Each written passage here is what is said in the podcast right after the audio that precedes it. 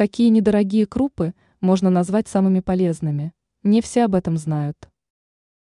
Когда речь заходит о полезных крупах, то многие вспоминают про амарант, киноа, дикий рис и другие дорогостоящие продукты. Они, конечно, полезны в невероятной степени. Их состав богат и безупречен, но есть один существенный минус – это высокая стоимость. Не каждая семья может себе позволить на постоянной основе покупать дорогостоящие гарниры.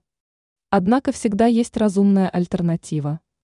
К примеру, можно обратить внимание и на бюджетный сегмент. Какие недорогие крупы можно назвать самыми полезными? Все разновидности гречки. Это прекрасный продукт для комплексного оздоровления организма, отмечают эксперты. Богатый состав продукта позволяет ему считаться профилактическим средством против многих болезней. Поэтому гречку можно смело употреблять несколько раз в неделю. Овсянка. Эта крупа с давних времен обладает отличной репутацией. Ее часто называют едой долгожителей. Однако важно понимать разницу между самой овсянкой и хлопьями на ее основе.